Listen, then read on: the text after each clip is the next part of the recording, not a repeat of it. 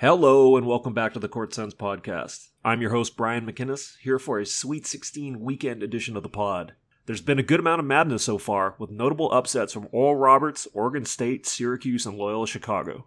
However, the season is done for the Hawaii basketball teams, men and women, who could not get past the Big West quarterfinal and semifinal round, respectively, falling to UC Riverside and UC Davis, in the case of the Rainbow Wahine, the eventual champion. But for the Rainbow Warriors in particular, it was a difficult ending a fourth one and done showing in five years. That March magic of Eran Ganot's first season continues to prove elusive, as this time six seeded UH went down 62 to 52 to a very beatable Riverside team, capping the season at 11 and 10 overall and 9 and 9 in the Big West regular season. There's since been five players announced their intentions to leave with eligibility still on the table Justin Webster, Justin Hemsley, James Jean Marie, Biwali Bayles, and local walk on Cameron Ng. Player retention is a sport wide issue, especially right now given the convenience of the transfer portal, additional free years of eligibility, and the ability for transfers to play right away with NCAA waivers. But UH has been hit by this particularly hard in recent seasons, and the Bows are staring at another rebuild job going into next year, with five scholarships to hand out right now by my count. And that's if Samuta Avea comes back from his opt out year and no one else leaves unexpectedly. Is this reason for concern? I would say definitely. UH hasn't been able to achieve any type of consistency for several years now, except for the consistency of finishing right at 500 every year.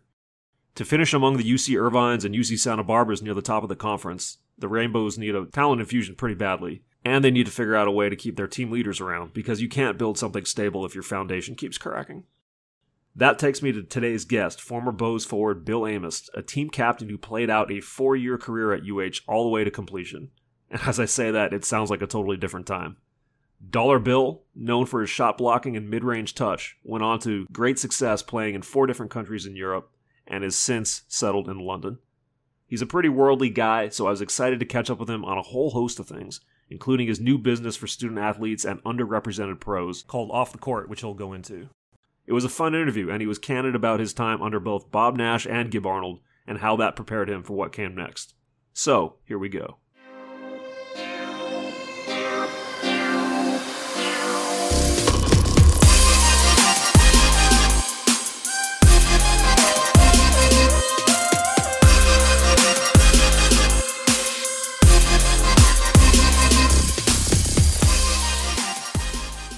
Check out Mike and Kara at No Ka'oi Automotive in Kalihi for all your vehicle repairs and maintenance needs.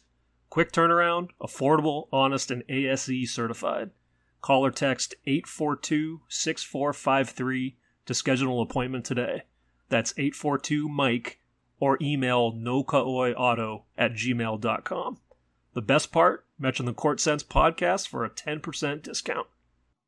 All right, welcome back to the Court Sense podcast, and it is a honor and privilege to bring on a guy who has pretty much lived in Europe for the last decade. It seems like uh, Bill Amos, the former U- University of Hawaii basketball forward, all WAC player, uh, has carved out a nice pro living for himself. Now, I believe, retired from hoops and is on to other ventures. Uh, living in London currently, Bill Amos, welcome to the pod. It's an honor and pleasure to be here. Thank you for having me.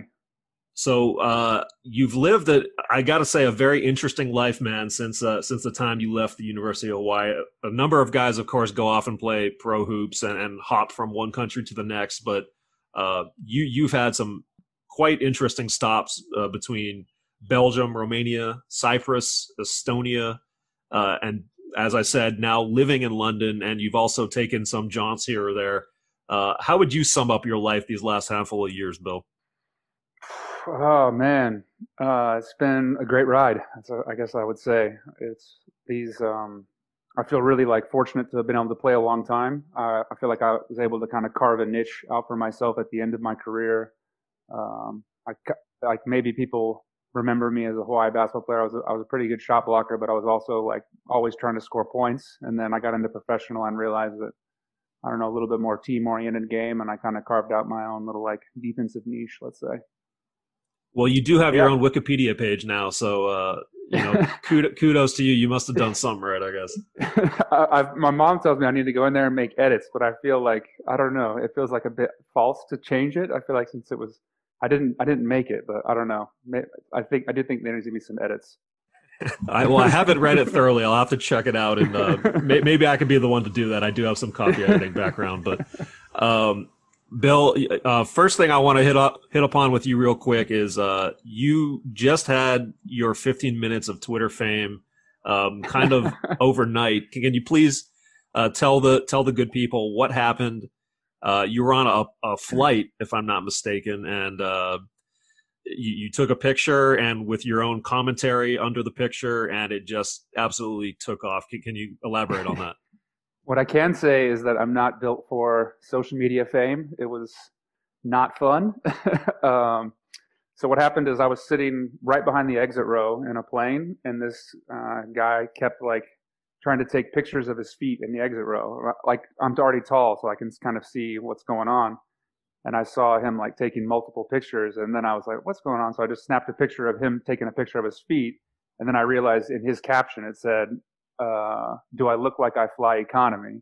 And so he, but he's sitting in economy. So I posted that like, this guy's in economy saying he uh, posting this picture line and then yeah, and it took off. Like honestly, when I sent that thing, I, I was expecting like my 10 loyal likes that I get on a normal post to, to, to show up. But yeah, once it got up to like uh, 10 like it was up around a thousand and i was like this is gonna get this is gonna go off. And then it got up to like 115000 likes and then i just couldn't i didn't want that didn't want that heat on me anymore so i just deleted it. Yeah what do people need to realize like when you know just uh, an average guy off the street no offense bill like has has like a social media post like that explode um like do people not realize i mean like is your phone just constantly blowing up or like people trying to reach out to you to like get stuff? Like well what's happening?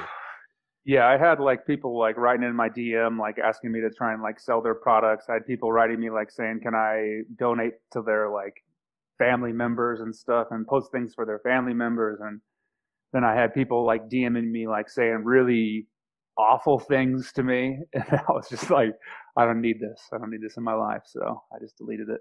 Felt my anxiety immediately went down. So it was it was worth yeah, deleting.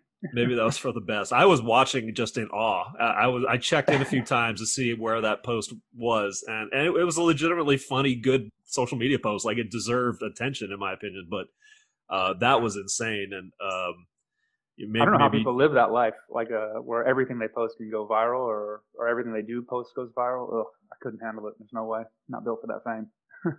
well, uh, wel- welcome back to, to normalcy. You can you have a seat, settle right in. Uh, you know, Bill, uh, just uh, on a topical note, um, you know, your playing career ended a decade exactly uh, from now. Actually, 2011 was was your last uh, 2010-11 was your last year with the Rainbow Warriors. Uh, that was Gib Arnold's first year as head coach.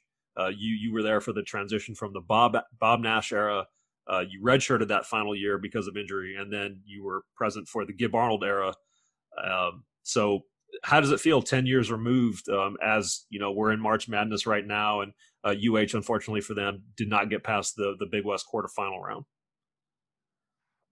you know, one of the things that I always think about, even whenever I was still playing, is whenever I first ended, uh, I remember, or let's say whenever I was in college, and I thought about guys that had finished 10 years before me. So that would have been, let's say, AC Carter, whenever I was like first starting out. And I was like, oh man, this guy's super old. Like, I, that was my inside, like in my, in my head. That's how I imagined him. And now that I'm that person, I'm like, I'm not that old. but sure enough, I am that old. That's crazy to think that. Yeah, when you started your UH career, like in what was that, 2008? Uh, that was only 10 years removed from the AC Carter era, and yeah, exactly. So yeah, it's uh, um, looking back on it, it's crazy to think that it's been 10 years since then. It's uh, it was uh, a, a really fun four years that I had there for sure, and yeah, it was it was a good ride. So how, how much uh, attention do you pay or do you even get to pay to March Madness being over there in, in, Europe, you know, for, for the last several years of your life? Is that something you, you have a radar on at all? I got quite a bit away from college basketball, especially whenever it was like still the 35 second shot clock and just my life was living the European basketball. So I didn't pay too much attention to it. Um, the kind of the business that I'm in now, I'm looking more looking more into college sports and and following it a little bit closer and paying more attention to it. But yeah, the uh, I, I haven't really followed too much UH. Let's say um, um, it's a bit difficult with the time change here in Europe, and but yeah, it's uh, you know, definitely, I guess, I guess, feel for those guys. Ready? Yeah, no, they they haven't had a quite a breakthrough since a few years ago when they they won it all and got to uh, the big dance uh, in 2016. I imagine that year you you probably picked up on it a little bit. Yeah, at that point I was still coming back and training during the summers with the Hawaii guys. Like I would work out with them during the summertime. I worked out with um, uh, what was his name, the Serbian guy. Uh, Jankovic, Stefan Jankovic. Jankovic. Yeah. yeah. we used to go lift and stuff. Um, but yeah, uh, since then it's been, I guess it's been a, a few lean years. Um, but hopefully they can get, hopefully they can get turned around here. Um, I saw that they've also had a few defections, so maybe they just need a clean slate. Hope, hoping for the best. You know, I, I I loved Eran as my coach. He was my coach for three years. He was great to work under, a great guy, and um, I don't know. It's a it's a you know it's a tough job. I got it's a tough job to, to recruit out there. I would I would think it would be a little bit easier if you're getting a lot of guys from California and a lot of the games are in California. But I don't know how it is nowadays. I guess now it's a lot easier to transfer as well. Um, so you have a lot more turnover. There is that for sure. It's it's become kind of a runaway runaway trend of you know, and UH has has been bit pretty hard by it. I think it's safe to say the last couple of years. Um, you know, well, I mean, even whenever I was there, a lot of guys, you know, they complain, but it's it's was so difficult to transfer at that point. You know, you for sure have to sit out a year, and um, I, am not actually familiar what if the how the rules are changed. I know they have like the if you're a graduate, you can leave, but right, um, yeah, it was guys get homesick. You know, I mean, it's it's a difficult, it's not an easy thing. It's pretty comparable to living this existence in Europe. I, I think it's easier living in Hawaii than it is in Bucharest, Romania, but it's uh but yeah, it's I would say moving out there was a great transition. It was a great like building block for me to be able to to move over to Europe. You know, I was already used to living away from home, um, isolated, and you you have to build to develop these this community, this Calabash family, let's say, uh, outside of uh, outside of your home. Sure, sure. Uh, yeah, some definite parallels there. And uh, as you said, I mean, Coach Ganot was your coach. Uh, he was the full assistant under under Bob Nash, right? Uh, those, uh, I guess, the entire time you, you were there, yeah, was, not including the Gib year, uh, of course, at the end. Yep, exactly. He went to St. Mary's that year. Right, right. Well, um, you know, well, we'll see if they can get things rebuilt they, and and make it run. Have they, have they signed some guys yet? I, I haven't they have one guy committed from uh, as a transfer from Princeton that they announced at midseason. Um, okay, I saw that guy who played for Princeton. I guess he didn't get to play at all this year because the Ivy League uh, was the one league that opted out of college basketball because of COVID threats. What so. a, I saw one game where there was players that were playing with masks on. I don't I don't know what league that was, but I think it was like oh, I don't know I, state. That that must that can't be easy. Man, honestly, I, I, this I, I really like. I feel like I kind of lucked out in stopping when I played. Uh, it would have been tough to, you know, play out your last year like some of those guys probably had to with no fans. You know, it's it would just be it wouldn't be the the way to go out. I saw the one guy from Hawaii. He redshirted this year because of COVID. Correct? Uh, Samuta Avea, he he opted out. Yeah, he cited yeah. COVID as his as his reason for opting out, and his his future is is up in the air as well. You know, we don't know what whether we'll see him out out here playing again or not, or or otherwise. I oh, guess really? some, something to be wow. uh, you know followed up on there for sure. Um, kind of an open question right now, but well, Bill, I mean, you alluded to your retirement. When when officially was that from from uh, pro hoops? So I stopped in 2019 was my last year. I played seven full seasons overseas, and then um, I went to business school, and that's how I ended up in London. Uh, I did my MBA here for a year, and then I finished that in August 2020. Right. Okay. And and um, that was still, I mean, in the thick of the current pandemic we find ourselves in. You you did a a jaunt over uh, to Turkey, if I'm not mistaken, right? How long was that, and how what was what was that like? I guess technically not part of the EU, which neither of which is uh, England anymore. Yeah. So what happened is my student visa ended. Then I went to uh, that ended in September. So I went to Switzerland for a little bit. Um, then I went to Italy. Then I went to Belgium, back to Belgium where I was living before. Then I came back to London for a little bit, and then I spent two months in Turkey, like finalizing my new visa.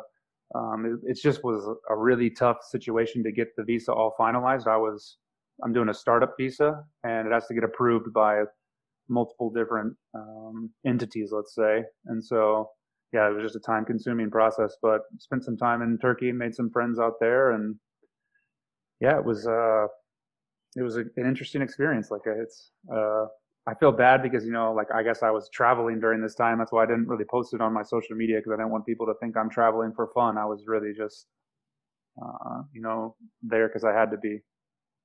Gotcha. Uh, I mean, how? What was the vibe there? I, I would.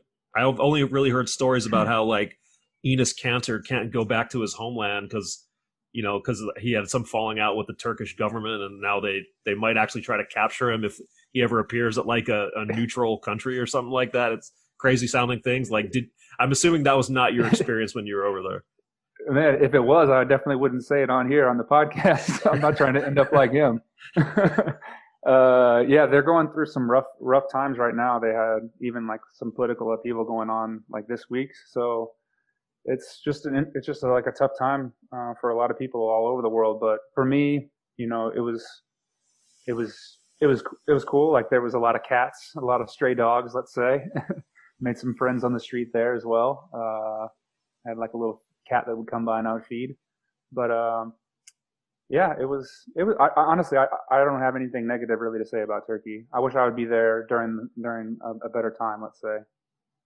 Gotcha. Well, you are back in London now, and uh, my understanding, Bill, is you are starting up a uh, a startup a venture uh, of your own related to to college athletics or col- college uh, ath- athletes themselves. Um, could, could you elaborate what that's about, and um, you know what what can people look forward to there? Yes, yeah, so we're starting. It's called Off the Court. Um, with this year, the name, image, and likeness rules are going to be changing. I guess moving into next school year. Um, so we created a marketplace essentially for athletes to create their own little personal store where they can sell goods and online services. So they can sell, um, for example, kind of like Cameo, they can sell a shout out video. They can sell a video call with, let's say, um, someone uh, like a, a, digital mentorship. So let's say someone from a, a, Hawaii kid that's in the fifth grade or something. He wants to um, learn, you know, from from his favorite UH football player, your favorite UH basketball player they can sit there and um, go over some of his game films or just talk about life. And so um, that's one thing. So we have, uh, and eventually we do want to get into um, more digital or not, uh, not digital, um, physical merchandise sales. So like helping athletes, you know, design and build brands. You know, there's this huge push towards uh, entrepreneurship, especially in our generation with uncertain job futures and and even going for myself from transitioning out of out of sports, it's quite an overwhelming thing. So we've done a lot of um, a lot of phone calls, a lot of conversations with former athletes or and current athletes, and you know one of the main things that keeps coming up is their anxiety about transferring into their new into their new career. So ideally, we want to give them um, you know some framework and some help in, in building their own online business and you know take control of it because the NCAA is uh, I don't I don't know maybe I'll want to go be a coach one day so maybe I shouldn't say anything but I'm not I'm not a fan of the way the NCAA has has taken advantage of athletes for so long. It's it's time that things change for sure. Yeah I mean how when you heard the kind of the the rumblings or the the momentum heading the way of you know the, this uh, kind of phase of athlete empowerment or at least getting some um you know ability to represent themselves or make a little money off their likeness I mean uh, what what was your what's been kind of your reaction over time as that's as that's developed? Yeah, my initial reaction was, you know, that's awesome. I, I was trying to think of, you know, the, the best ways that athletes can monetize that. You know, a lot of guys, if they have a lot of a large social media following, they can start doing they can start doing posts and and whatnot like that. But that it's more, we're still kind of waiting to hear what the NCAA is exactly going to offer uh, and allow. So it's kind of there's just this holding period. We were supposed to get legislation passed in January um, that was going to give us uh, quite a bit more guidance, but even that they've pushed back. But essentially, there is um, uh, a timeline for them because some certain states have passed it that's gonna that's gonna take effect this July. So they they pretty much have to get something done, or else it's going to be certain states will have an unfair advantage, certain co- college will have an unfair advantage. But one of the things that I've thought about, I think is interesting, is like a school, let's say like Hawaii, where you have a lot of fan support, um, more so than the other schools in that conference. Uh, I think that these schools really need to go on the front foot of of trying to figure out ways that they can help their student athletes monetize their name, image, and likeness, make them some extra money while they're there, because it's going to give them an advantage in their recruiting. Um, and I think it might level the playing field. Like, let's say one of the things that I always think about, because my mom is from Nebraska, but like the Nebraska Cornhuskers, like they struggle to get athletes at this point because you have to go live in Nebraska, but they have maybe some of the best, they probably the, be, the best fan support in the country, like at least top five, I'd say, for their football, and they're super loyal. But these those fans would be doing whatever they could to help these athletes. I'm sure if they could. I mean, even whenever I was in Hawaii, people were you know bending over backwards. They wanted to help in any way they can, and now you you're going to see a, a wave where a lot of fans can support their athletes monetarily and, and in, in more ways. So I think that that's what's going to be an interesting dynamic to see how that shifts the powers of, of, of college sports. Yeah, well said. And um, so you, you, there's a you, I heard you say we. So you, you have it's not just you going into this, or you have some some like kind of partners over mm-hmm. there in in London. Yeah, so there's a team of four of us. It's actually three guys from my MBA, and then we hired um, actually my former flatmate here, uh, to he's like our he's our CTO, so he's building he's our development guy, so he's building the marketplace, the platform right now for us. Off the court, and so are you planning on kind of running it from London? Can can you really kind of do that successfully from there? You think? Well, that's the thing is we're also targeting mid-tier level athletes in Europe as well. So let's say a guy who's playing in like the fourth league of soccer in the UK. Um, so guys like that because they actually have quite a huge, a large following as well. And then we'd also like to to help Olympic athletes if we can, because uh, I know that they have more restrictions in around their their time frame. But let's say after the Olympics are over, they have this large following. They have a they have a big boost in their in their um, followers and whatnot on on social media, and hopefully we can help them capitalize if we're ready to go by then. Right now, we're in uh, a startup accelerator in Stockholm, and one of our guys is Swedish, so we are um, you know, hoping to to start marketing out a little bit more aggressively in the next few weeks. Gotcha. Well, uh, Bill, yeah, best best of luck there, man. It sounds uh, sounds promising, sounds encouraging. Hopefully, you guys get some clarity, I guess, from the NC2A on on what things can and can't. But knowing them, they may be some foot dragging or, or might be a little while. So I, I hope I hope you get some resolution there soon. You can get fully underway. But um, well, Bill, as we talked about, I mean, you are a very well traveled guy. We listed right off the top basically some of the, the stops you, you've been at in your playing career and otherwise, uh, places like Belgium, Romania, you referenced, Cyprus, Estonia, places that you know most Americans, let alone people from listening from Hawaii right now, will, will probably likely never go to in their lives. Um, so, you know, what did you kind of glean from your your just overarching experience um, getting a chance to play in front eh, with people that you know you had never encountered before, cultures you'd never encountered previously, and, and their fan bases along the way? Uh, for me, I would say the main thing is like the people make the place.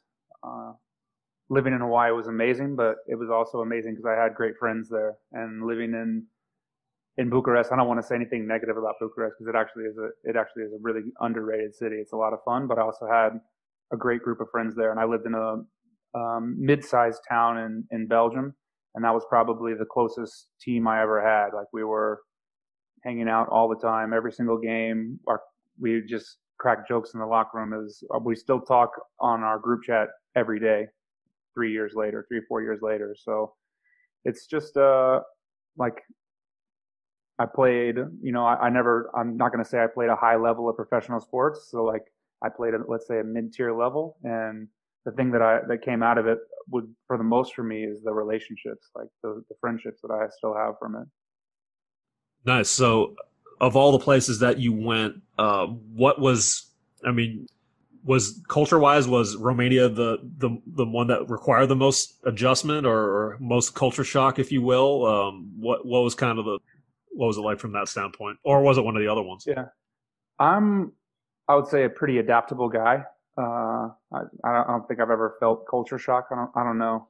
Um, I don't really know what it actually happens, but I would say that like the the toughest stop for me was my first one in Estonia but I think that's just because I was still really immature coming out of coming out of college, coming out of Hawaii, and I still like just had too much arrogance about the situation, and I just I treated it like too much like a prison sentence. So once I did, once I played for a few years, I realized I, I you know, I I started realizing that this becomes your life over here, and it's become my, Europe has become my life, but a lot of guys when they're coming over as rookies, as second years, and they they treat it like a prison sentence whenever they're playing overseas. They sit there and they count down the days until it's time for them to go home, and then you're just wasting you know eight nine months of your life. So you, what you need to do is you need to make it your make it your home, uh, get out, meet people, learn learn the culture, and once you do that, you know then it really does become home, and that's that's why I've wanted to. That was one of the main reasons why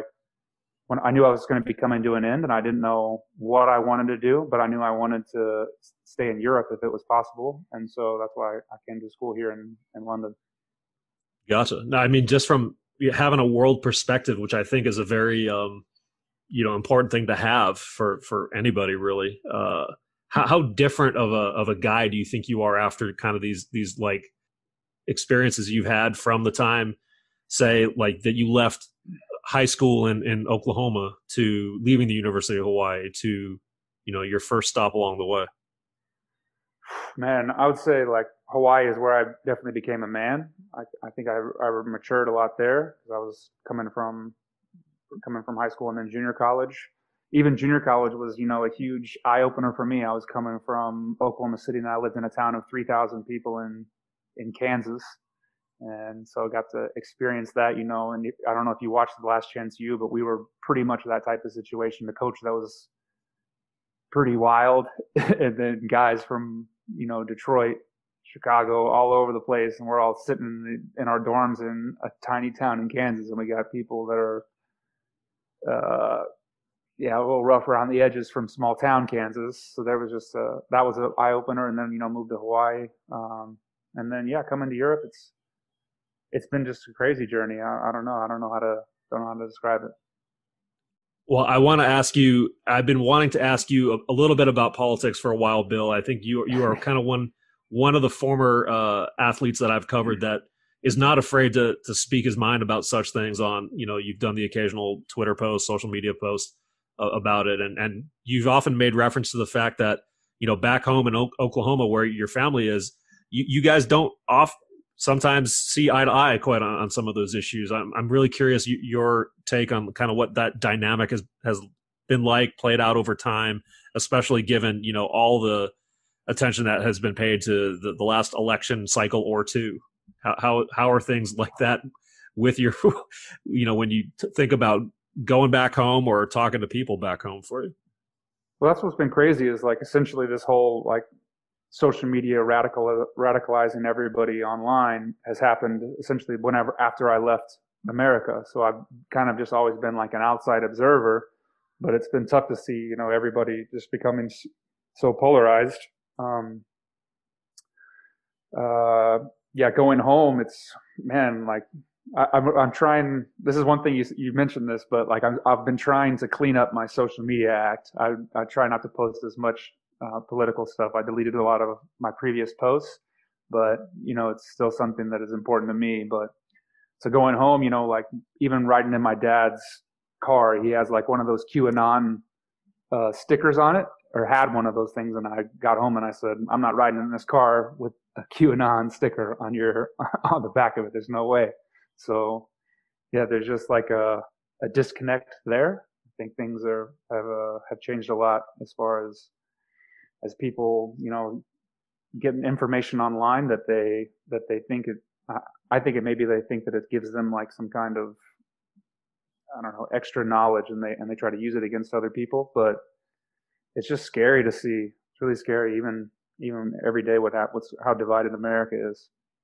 Yeah, no doubt about it. And uh, you you hit it right on the head. I think with these just kind of information bubbles that people find themselves trapped in willingly or unwillingly. I mean, maybe some people seek that out as as a comfort zone. Maybe some people don't even realize that they're in that kind of you know that echo chamber of information they want to hear or or that's all they hear. Um, so yeah, I mean, uh, ahead. I left. Uh, sorry, I left the mainland in when I was 19.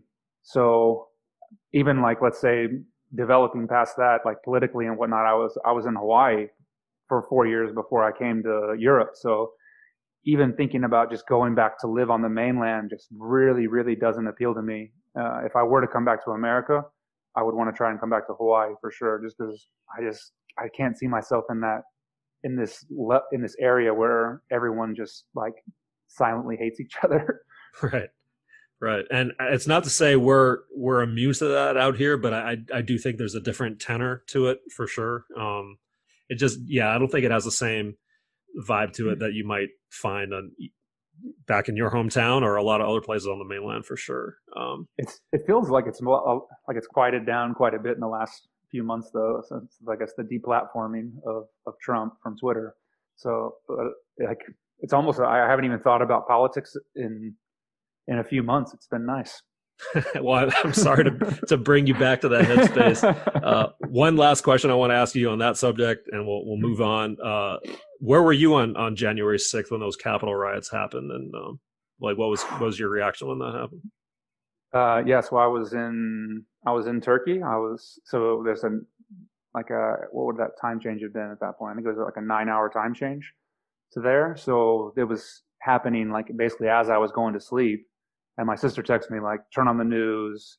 Um, so I'm so I'm I turned that on and text her, and I started texting my mom. I didn't didn't want to step and start texting my dad because I don't even want to know what his opinion was on that situation. But uh, yeah, it was that was insane, and I think that I don't understand how people defend it. People walking through the the Capitol with a Confederate flag. What was um you know when you were walking around there in Turkey or whoever you might have interacted with there? Do you remember like what kind of their reaction was like like in that country to I'm sure it made like headlines there. I think it made headlines like everywhere, right? Yeah, um, I guess I didn't really get into it too much with people there. You know, they have they have a lot of their own political issues. Um, right. So no, I guess we didn't really talk too much about the riots. I had pretty much just gotten there, so I hadn't really met anybody at that point. Gotcha, gotcha.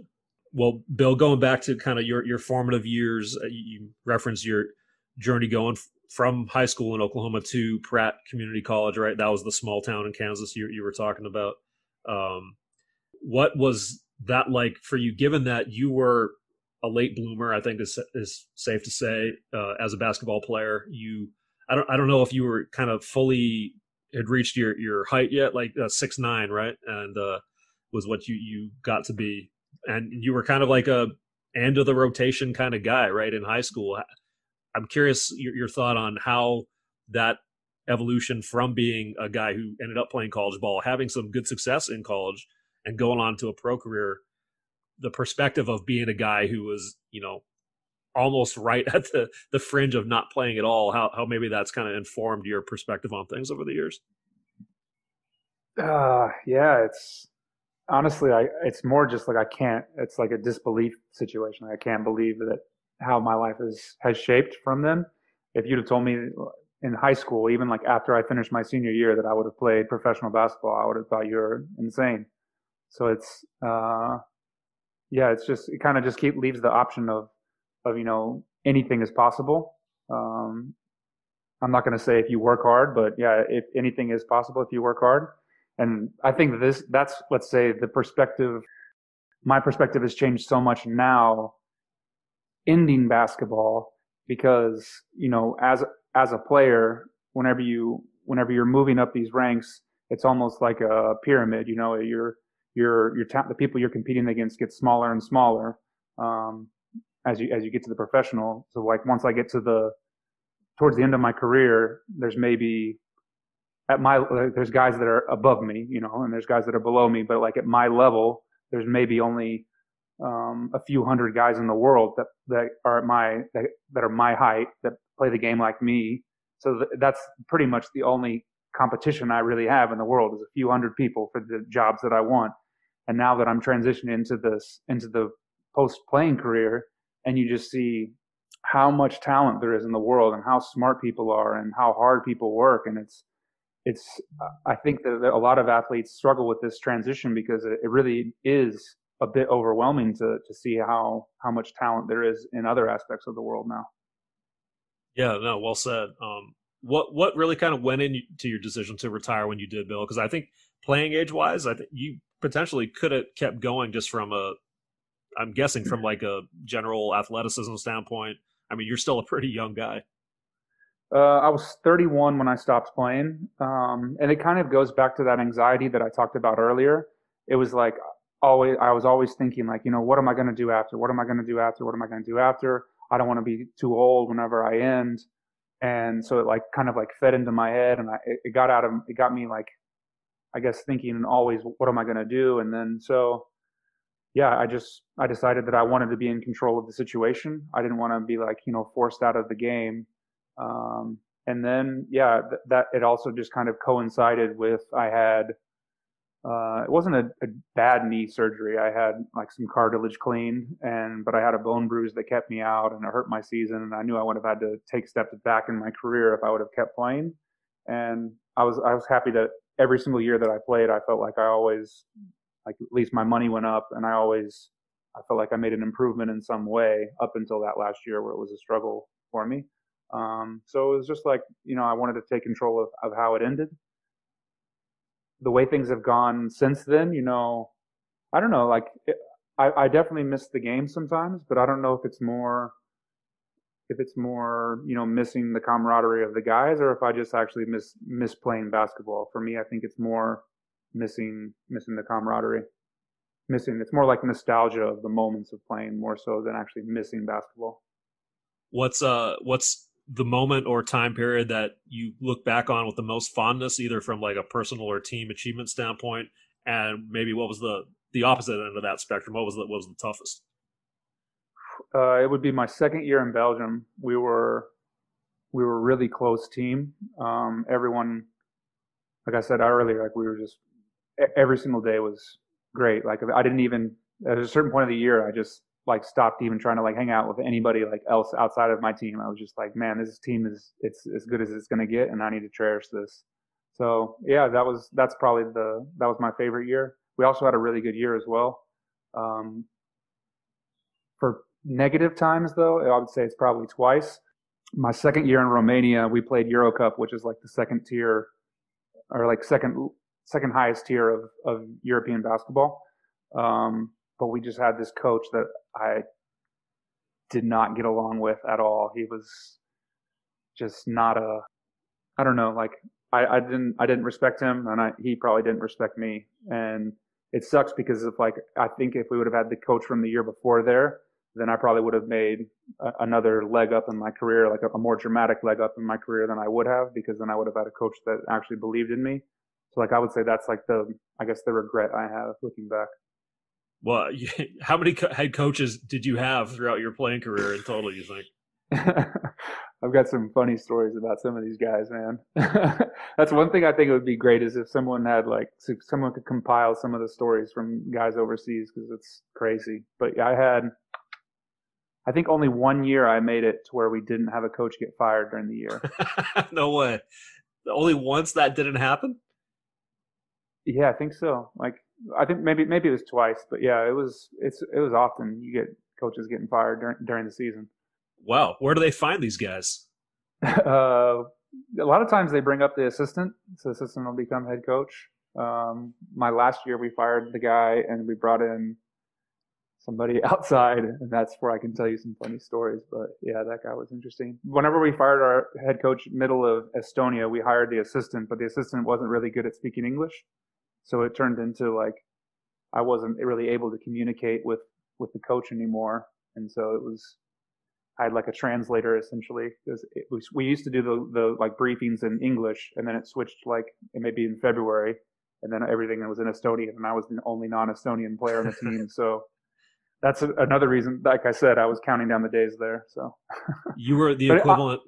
You were the equivalent of the uh, like the ball player, the MLB ball player from Japan who has his designated translator with him at all yeah. times for interviews. That that was you. I always get teased about that because you ever seen the show New Girl? The guy that plays oh he plays in Latvia, so that was like that was basically me. But I like honestly, it was a it was a great experience, and the guys were good guys. So nothing nothing I can say bad about that place. So is like that kind of kind of um constantly changing, you know, coaching circuit? Is it comparable at all to like the NCAA and you know how sometimes coaches might get fired at one place, they'll just kind of pop up like whack a mole at another place like Rick Pitino in like just a few years. Well, that's what I say about like NCAA coaches. They have it so good. Like they get runway to to recruit, and then they make more, way more money than players make in, I mean, than coaches make in Europe as well. Unless I mean, I think pretty much at any level.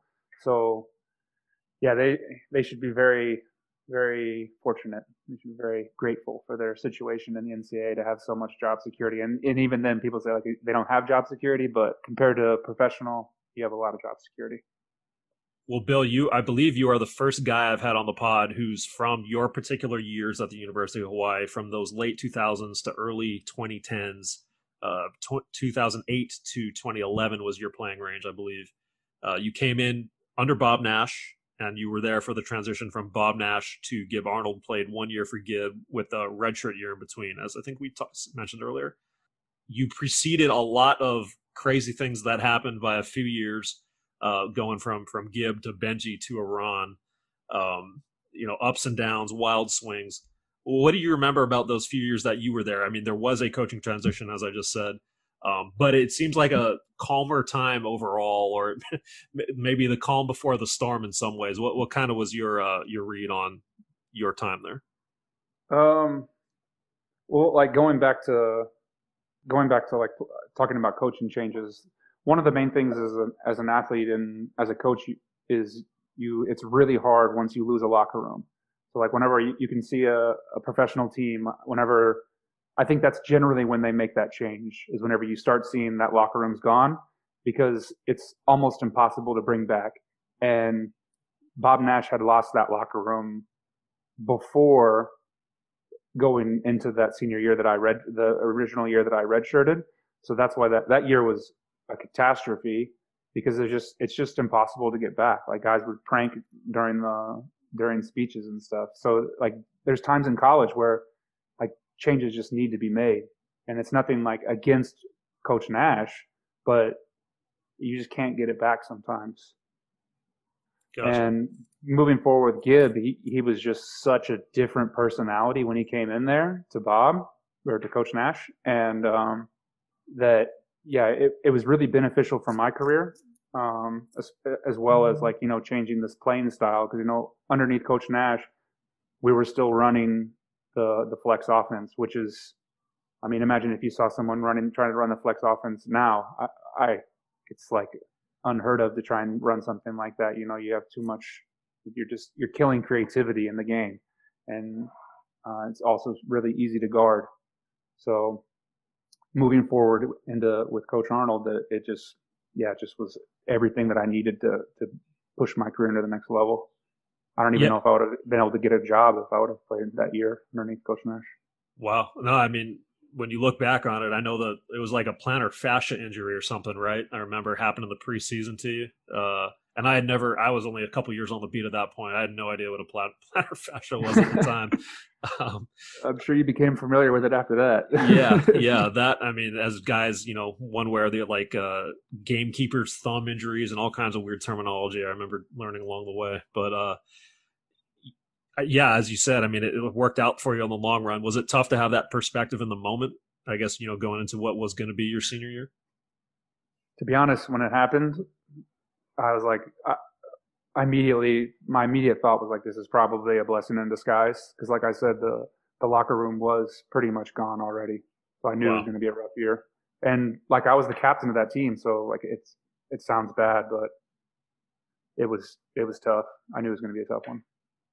Well, uh, it, it sure bore out that way. Um, you know, and there were some, as I said, some up and downs after uh, you finished playing. Your your playing career was done. That was a successful first year under Gib. I believe you guys won 19 games Uh, you were an all WAC uh, player, I, I want to say that year, second team perhaps.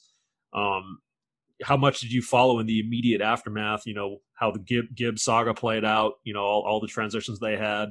Uh, were you able to keep track? Well, I came back that one. I, I watched it really closely. Then that my my first year out, you know, I didn't have a whole lot going on while I was over in Estonia, um, so I missed Hawaii. Like I was super homesick for Hawaii that year. And then, so after that year, I, I moved back to Hawaii, and that's whenever I worked for Oceanic Time Warner doing the broadcast. Yeah, um, with, with, Johnny right. White. My guys, that was yeah, that was a fun year. Uh, but I, have watched them do it now. Those guys are better than me, so I'm happy they they found Kavika. He's a good guy. Um, but yeah, so I followed him that year pretty closely, and then um, yeah, just kind of got away from it after that. Let's say you know once all the drama happened with Coach Arnold, um, I got roped into that. You know, I had to do like depositions uh, for Did that you? process. Yeah, for that process and talk about. Um, let's just say Gib Arnold's lawyers were better than UH's lawyers. well, he, he did get a nice pay out, out of the whole thing in the end. I want to say 700 grand, something like that. Um, yeah. you know, he couldn't coach for a few years. He's, I've actually heard his name come up as, as rumblings of like openings like at Portland University, like, like maybe Gib was, you know, I don't know if he sent some feelers out or they were, you know, floating him out there. It didn't happen that way, I don't think, but um, you know, he coach, man he's like he's a bit rough around the edges, and I don't know how he needs like a, an ally in the locker room. Like I think that whenever I was there, I was an ally for him in the locker room. Um, I was a senior, I was mature, and I had a lot riding on that year. Um, and I even got, I, whenever I was injured that year, it was, it was tough for me, but, and then once I left, I think that it was, I think he didn't have that same level of, um, Ally and immediately after that. I know they went down quite a bit that next year, and then eventually they got with like Fotu, and they had they just had a lot of talent. Like Christian Standhardinger is really good. He's just a great recruiter, but uh, so you know he's going to get talent for sure. I mean, it's pretty staggering when when you kind of stack up like the personalities that they've had leading the program back to back to back to back, like over the last you know since you played to to now. It's like you know like whipsaw action man. It's it's, it's kind of yeah, uh, truly. yeah. Yeah. I don't um, know where I, I've, I haven't talked to benji in a while. He was uh that was, he was uh, always a fun fun guy to play with. That, that year with coach arnold was because we also had coach akana like that was just a, a group that was just the characters man. That was a fun year. Well, I want to have some of those guys on at some point, uh, Benji included. I, I, think he actually will be one of the, the guys I'm hoping to to reach out to pretty soon. So uh, okay, cool. That that would be a fun interview. I guarantee it. yeah, I'll be tuning in for that. He'll uh, always speak his mind. That's for sure. He he absolutely will. Uh, Bill, um, you know, final final thought from you, man, on on um, your, your venture or, or London living, or, or what's to come for you in in these still crazy pandemic times uh, that we all find ourselves in? Well, I would just say, you know, we're almost out of this, so keep our heads. Um, for my venture, you know, um, it's we're we're getting there, we're getting close. I already know that the people of Hawaii that they're going to support their their local student athletes or their student athletes. So um, hopefully, it will be on on my platform. But if it's not, I know that they'll do it um, regardless. Off the court, check it out. All right. And uh, Bill, thanks for coming on the pod, man. Yeah, thank you, man. That was great.